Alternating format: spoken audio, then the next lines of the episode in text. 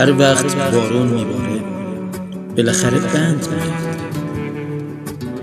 هر وقت ضربه نخوری بالاخره خوب میشی. بعد از تاریکی همیشه روشنایی هست،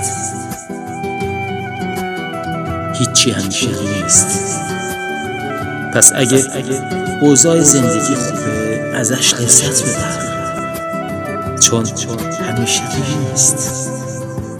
اگه اوضاع بده نگران نباش، چون این شرایط هم همیشه نیست.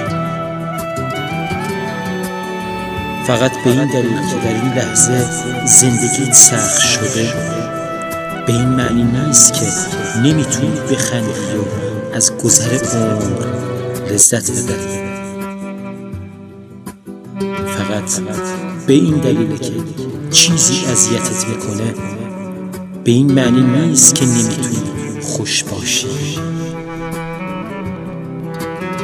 هر لحظه برای من و تو یه شروع تازه و یه پایان تازه هست و هر لحظه فرصت جدیدی به ما داده میشه. فقط باید از این فرصت بهترین استفاده رو بکنیم،